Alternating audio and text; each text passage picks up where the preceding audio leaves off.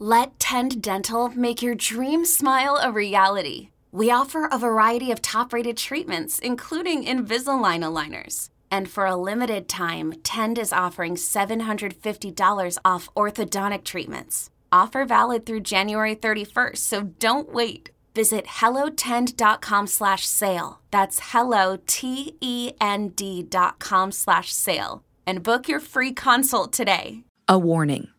This podcast includes violence, graphic details, and conversations about serious mental illness. This is the fifth episode in our series. If you haven't started with Locked Inside Episode 1, we recommend you start there first. Okay, I'm rolling. This is never the position I want to be in. Knocking on a door, microphone in hand, a camera rolling behind me. This is three days after that group home murder on April 12, 2021. And after calls and emails and messages on social media all went unanswered, we decided to track down the owners of the group home Tilda Manor. Hi there. Um, I'm with Channel 12. We're hoping to speak with either Samuel or Grace Ashu. Samuel and Grace Ashu. Arizona business records list them to be in charge of all five Tilda Manor locations, including the one on Wild Horse Drive in Gilbert, where the killing took place. Surprisingly, Samuel answered. You're Samuel? Um, yeah, are you involved? We're with Channel 12. We were hoping to ask you about Tilda Manor. As soon as Samuel realized why I'm there and saw the news camera, he told me he's not dressed for media. Oh, I'm not dressed for media, can I? Would you speak to us, though, about the recent situation there on Monday? Right now, I can't uh, talk. Uh, we can talk to the our corporate lawyers. Um, we haven't gotten any information. We've left a few messages with you guys, but you haven't responded. At this point, a woman appeared behind him. It looked like Grace Ashu, or at least what Grace looked like on her social media pages. And she shut this down right away. Okay. Sorry, no, ma'am. Well, we. We tried the same thing at the group home where the killing happened. Hi there. We're with Channel 12. We were hoping to speak to someone. Is there someone here? No, let me give you the person you need to call now, please. Okay. I'm guessing this was a staff member who answered by opening the door just a crack. Then she quickly shut it when she went to look for that number. I waited several more minutes at the doorstep and a few more hours outside the home while I finished my story for TV that day. No one ever opened the door again that evening. All right, well, we'll come back. That doorstep may be the closest I'll ever be to inside this group home. The same doorstep where police first looked through the window and saw Stephen Howells lying in a pool of blood, where police would eventually walk suspect Christopher Lambeth out to a police car, accused of killing his housemate with his bare hands. But as I kept digging into what was going on inside this home, I learned that the murder investigation was just the tip of the iceberg.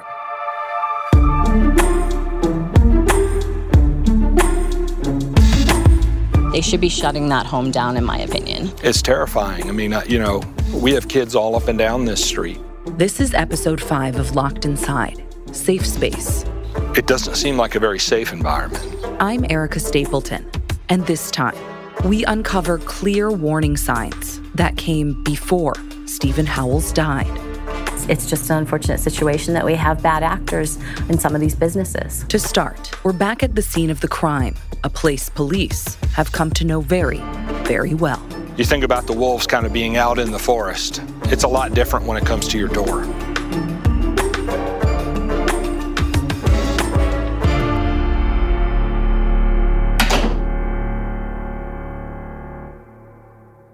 This episode is brought to you by Progressive Insurance. Whether you love true crime or comedy, celebrity interviews or news, you call the shots on what's in your podcast queue. And guess what? Now you can call them on your auto insurance too with the Name Your Price tool from Progressive. It works just the way it sounds. You tell Progressive how much you want to pay for car insurance, and they'll show you coverage options that fit your budget. Get your quote today at progressive.com to join the over 28 million drivers who trust Progressive. Progressive Casualty Insurance Company and Affiliates. Price and coverage match limited by state law. I was on my computer a few days after we first started reporting on the group home killing, and I saw a message pop up on my Twitter page.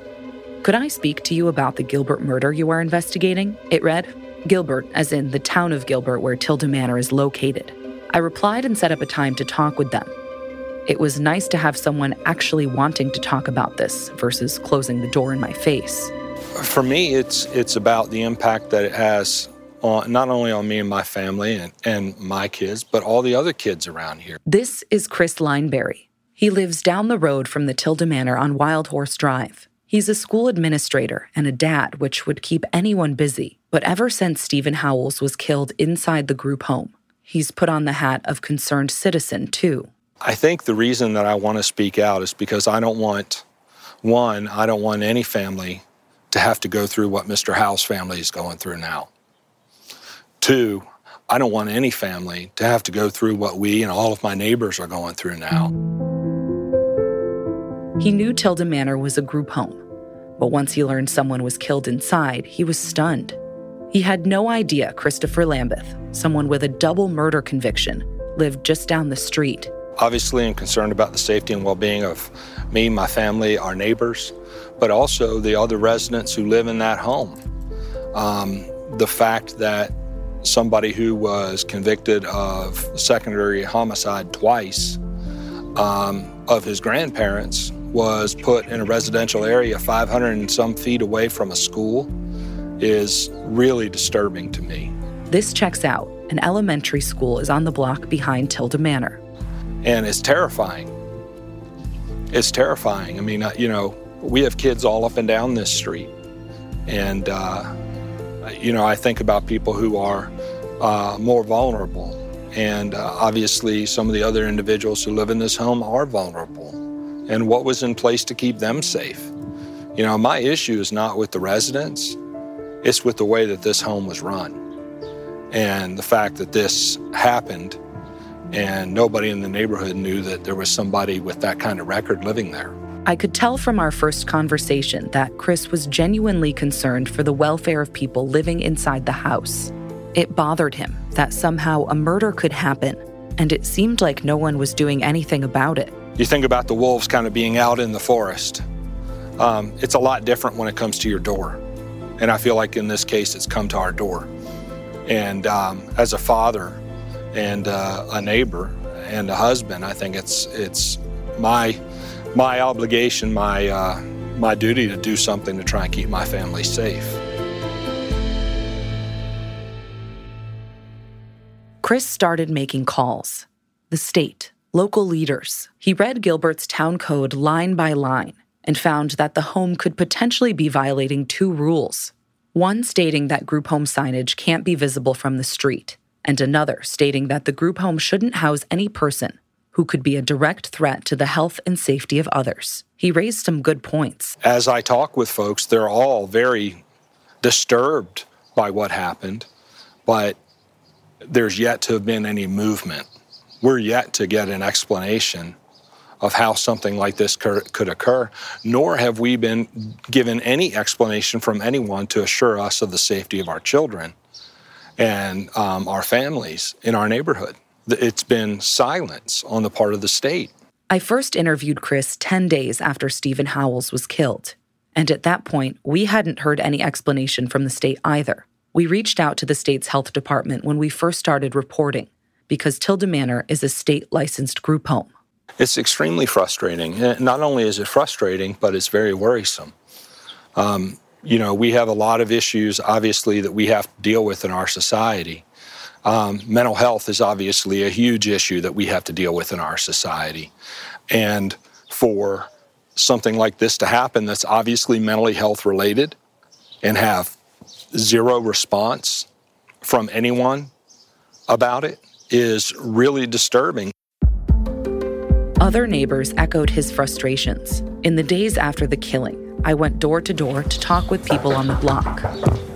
No one I talked to knew a convicted murderer lived down the street. Sometimes there's been incidents at that same house, like quite a bit before. Well, I'd like to see that if there is anybody that is is a murderer or a potential, that it's not in a neighborhood that has children. The neighbors would really, really like that thing to be shut down because we don't know who's there, why they're there, and what their pasts are. Days, then weeks passed, and Chris and his neighbors weren't sure what to do next. It seemed like residents were allowed to move back into the home in the hours after police left the crime scene, and everything seemed to be operating like it was before. Chris was still stuck on this. How could things appear to just move on? There's got to be accountability. I mean, in, in a neighborhood with an HOA, you can get yourself into trouble if you don't pull your weeds or take your trash can in early enough. In an effort to exhaust all his options, he wrote down his concerns and prepared to make some remarks at the next town council meeting. I pledge allegiance. I tagged along to cover what might happen.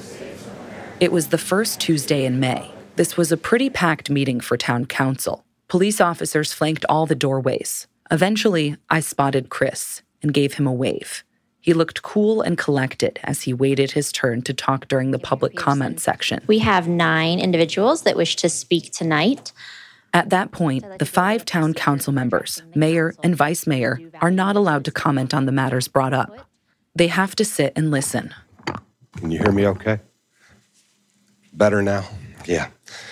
All right, so I grabbed my wife's glasses, which are a different um, power than mine. So, um, Madam Mayor, esteemed mayors, uh, members of the council, thank you for the opportunity to share my concerns tonight. I've lived in Arizona since 2007, and before that in North Carolina. I've never spoken at a town council meeting until this evening. Um, I say that to let you know how important this issue is to me. Um, I live just down the street from the group home where a man was bludgeoned, beaten, stomped, and strangled to death.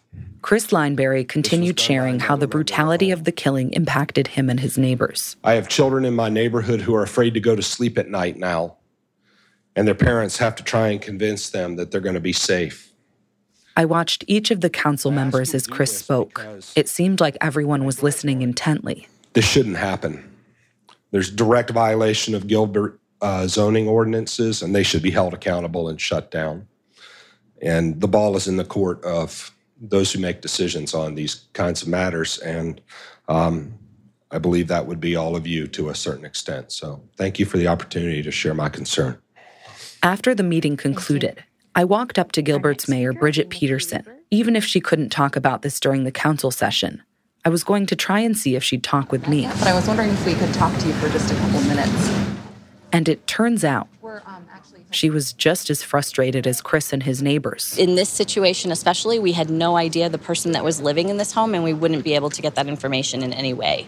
Remember those town rules Chris brought up? The ones that said group homes couldn't display signage out front and shouldn't house anyone that's a danger to themselves or others? We do not license the group homes, so it's very difficult for me to say that I can pull somebody's license when it's not in my control. Mayor Peterson told us her hands were tied, even though it's part of Gilbert's town code. She said it should be the state ensuring the rules are followed, as it's a state licensed group home. They should be shutting that home down, in my opinion. When I sat down to talk with her more about this a few months after the town council meeting, her position hadn't changed. I would like to see this home closed down. I think that when you have an issue to this extent in a recovery residence like this, that there should be no question that it should shut down. And if the owner would be willing to do that, I would be very pleased with that. The owners, Samuel and Grace Ashu. I honestly don't know much about them. They weren't listed on Tilda Manor's website, which is no longer online. Arizona business records show the pair runs the company Tilda Manor, which has five locations three in Gilbert and two in the nearby city of Mesa. All were licensed as behavioral health facilities by the state. This point in our story would be a good time to hear from them. Let them weigh in on calls to shut the Wild Horse Drive home down. But we can't do that. In the months that followed Stephen Howell's death, we reached out to Tilda Manor multiple times through email and phone, and no one ever wanted to talk with us. But that didn't stop us from digging further into their background. Here's Mayor Peterson again. We have over 80 group homes in Gilbert, and so my police department unfortunately comes to know some of them very well. This happens to be one of the ones that is in our top 10 of visits from our police department. I asked Gilbert Police for their call data from 2017 to September 2021, and sure enough, there it was. Wild Horse Drive had 91 police calls over that period of time. coming in at number eight in the top 10. Another Tilda Manor location in Gilbert ranked even higher, with 110 calls over the four year period. A different company, with four group home locations in town, took the top two spots. All of that company's locations combined had a total of 650 police calls over a four year period, averaging more than three calls per week. Anytime the PD is spending time at a home like this a recovery residence, they're not they're not able to be out on the streets for other things that are going on in our community. And so it's always taxing on our resources for them. And I don't like when they know that these homes by heart, they shouldn't have to know these locations like that they do. And it's it's just an unfortunate situation that we have bad actors in some of these businesses. I pulled the Tilda Manor records in Mesa too to try and compare. Mesa police turned over their records from 2018 to May 2021. In that two and a half year time, Mesa police responded to the two Tilda Manor group homes a combined 176 times. Uh, just regular occurrences of ambulance, police cars, fire trucks. So it's a little odd. Um, we haven't been affected personally, but it's a little odd that those types of vehicles are always out there. Um, this neighbor lives down the street from one of the Mesa locations. At the very least, every other week, sometimes multiple times uh, a week. Definitely, I mean, it's not. Some of those calls were dismissed, but others turned into investigations. The majority of calls are missing persons cases. In one Mesa case, a man with bipolar disorder who had manic episodes was reported missing four times in one week. One of those times, reports say he didn't return to the home until the next morning. Another example a woman in her 30s diagnosed with schizophrenia, reported missing four times in one year. In one of those instances, Grace Ashu, the company's owner, told police she didn't report it for an hour because she didn't realize the woman was missing.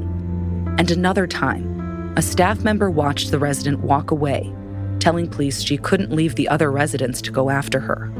Another neighbor told us police even asked to search his yard once for a person missing from the group home. Uh, they've, been, they've been around a few times. Other Mesa police records since 2018 show cases of violence.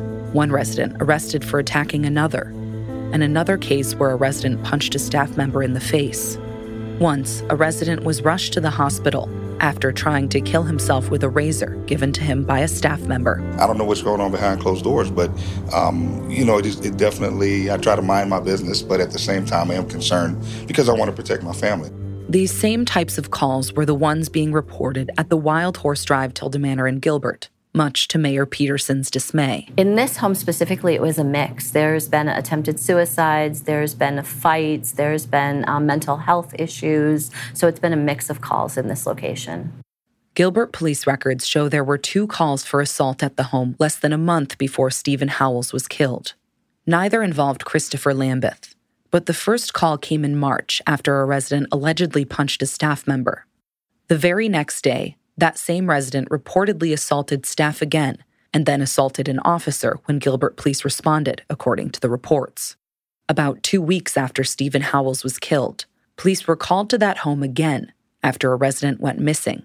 That report said a staff member told police it looked like the resident used a chair to get over the property's fence. It doesn't seem like a very safe environment. Here's Chris Lineberry again, the concerned neighbor from Gilbert who spoke out at town council. It's unacceptable. And the purpose, my understanding of the purpose of homes like this is to treat is to help people make different and better decisions. Chris is right. These homes are supposed to help people. Not to mention, they're supposed to be providing supervision to residents 24 hours a day, 7 days a week. But when you look at case after case involving missing residents, fights, attempts at self harm, something doesn't add up. That's a sign that there's something bigger happening there. And the residents who live there, obviously, many of them have issues, but they need help with those issues. You know, I understand nobody's perfect. I certainly am not. But to, um, to have a place that's charged with the responsibility they are and have the lack of oversight that they apparently have is extremely disturbing and something I'd really like to see change. Chris makes another good point. Where is the oversight here? The state health department also had to respond to Tilda Manor the day Stephen Howells was killed, and it wasn't the first time they'd been there. One of the very first things we did after the killing was pull what was available of the state health department's records for the Tilda Manor on Wild Horse Drive.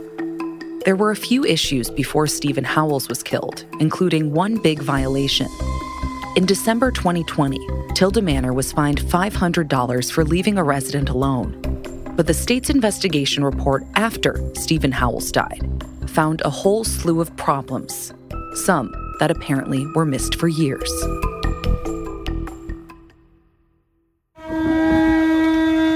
About four months after the group home killing, I was out of town celebrating a friend's wedding.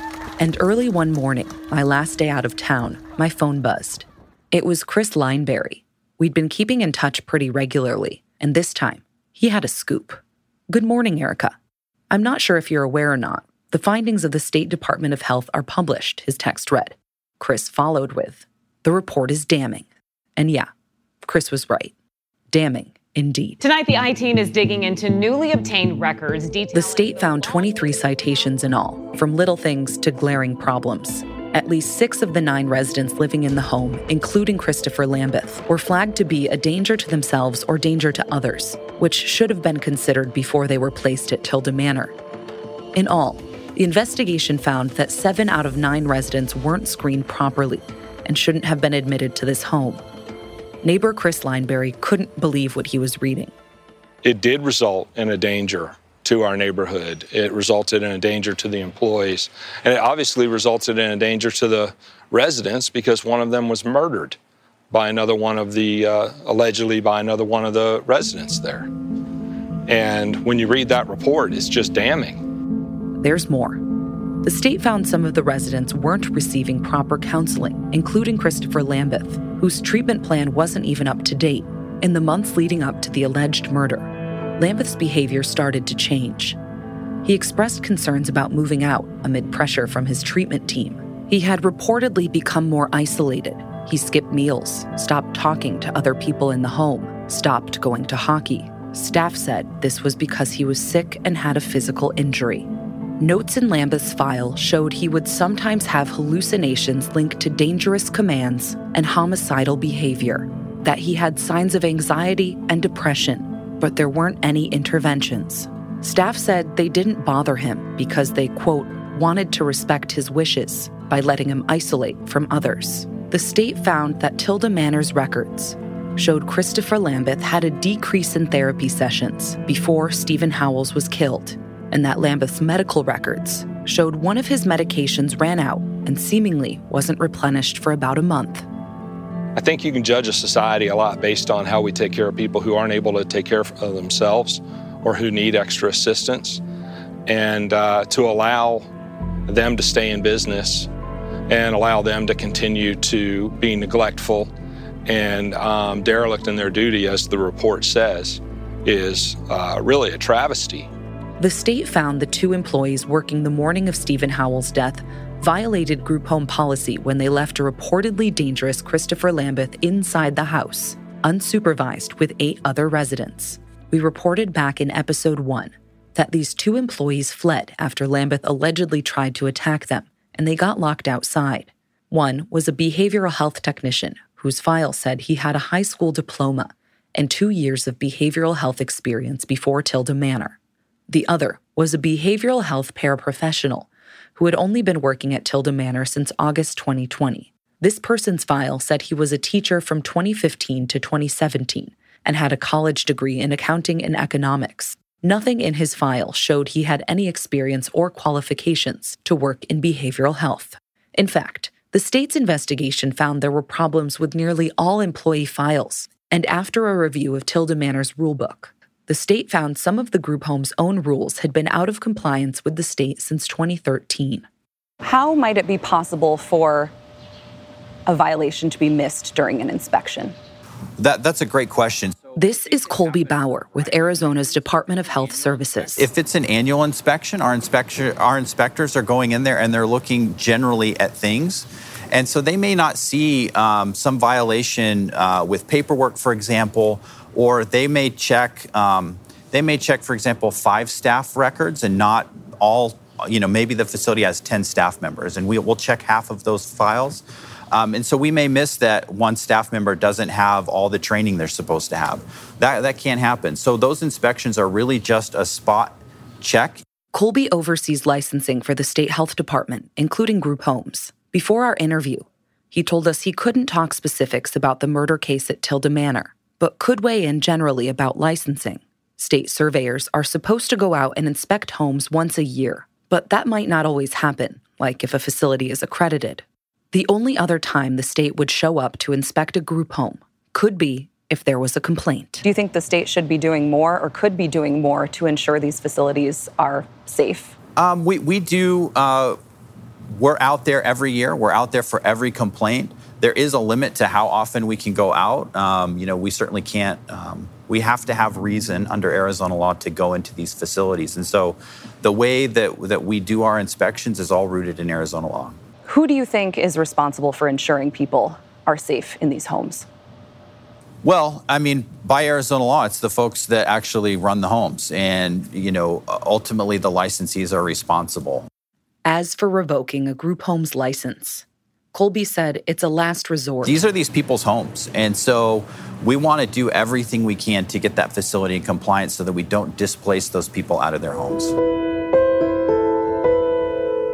There are not a lot of places people with serious mental illnesses can go for help in Arizona. The state hospital and psychiatric units at other hospitals have a limited number of beds. Many people wind up in the prison system, others end up on the streets. I think that group homes have a place in our community, and I think it comes down to them being operated well. And again, we have many in Gilbert that we don't have any issues with. In the wake of the murder investigation, Gilbert Mayor Brigette Peterson changed their town policy where police will have to report all calls to group homes to the health department, which at this point isn't required by the state. I think from the state level down, if there was a way to notify the Gilbert Police Department, but even even if our police department knew, how would they have prevented this? It really comes down to the staff working in that home. Maybe that staff needs to be better educated. Maybe they need to be better trained. Maybe they need to be um, more staff in a home. I, I don't know those answers because I've never been inside of one of these recovery residences, but I think that there's probably something that should have been done along the way. Neighbor Chris Lineberry is still holding out hope that the state will step in and revoke Tilda Manor's license. How did it happen? Like, how was an agency given the freedom to um, house people who they weren't qualified to house? How, was there that big of a gap or hole in the system that uh, people were able to fall through? And these aren't cracks. I mean, these are these are wide, wide gaps. This whole episode, we've been investigating the disconnect between law enforcement, the town, the state, Tilda Manor, and those charged with watching and treating someone like Christopher Lambeth. And how is it that people were able to fall through those gaps and as a result, a, a man losing his life? The state was able to find so many problems only after Stephen Howells was killed at Tilda Manor. Tilda Manor wouldn't tell us whether those two employees working the morning of the killing were ever reprimanded or explain why they were operating without following some of the rules. As of now, Christopher Lambeth is the only one charged in this case. Christopher Lambeth, who is under the jurisdiction of a state board criticized for making decisions with insufficient data, living in a state licensed group home found to have flaws in its function. A group home where broken rules were seemingly allowed to slide for years, despite regular state inspections. And yeah, Christopher Lambeth did have a violent past, convicted of killing his grandparents but he was also deemed guilty except insane, indicating he didn't know what he was doing when he killed them.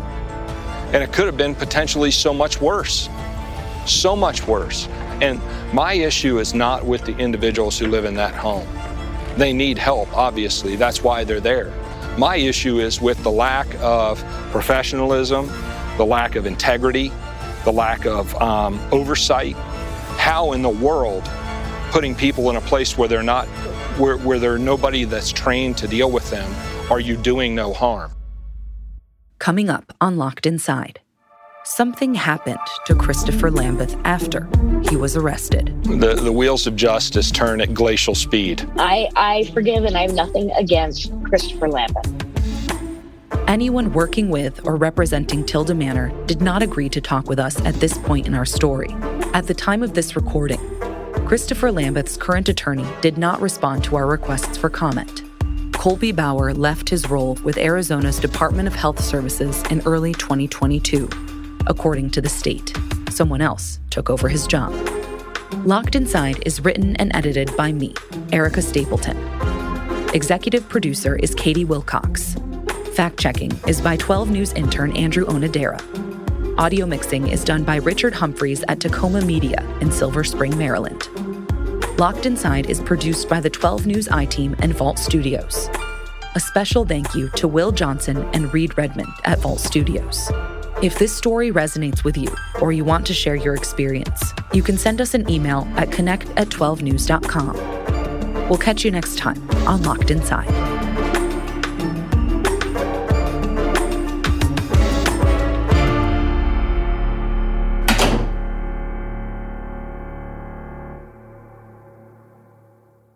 You know that science solves crimes. Forensic science is exciting, challenging, and most of all, rewarding work. But there is a shortage of qualified individuals in this field. Hi, I'm Terry with Loyola University Maryland's Forensic Science Department. Loyola is one of the only colleges in the country offering advanced degrees in forensic pattern analysis and biological forensics. Our courses, taught by forensic experts, feature hands on training and small class sizes. They are based on real crime scene and forensic examiner training programs to ensure you are ready to make a difference. Our programs are open to students from a variety of academic backgrounds because we believe everyone can contribute to solving crimes. So, what are you waiting for? Discover the excitement of forensic science at Loyola University, Maryland. Visit loyola.edu forward slash forensic for more information. That's loyola.edu forward slash forensic because you are ready to make a difference. Join one of Loyola University Maryland's forensic science programs today.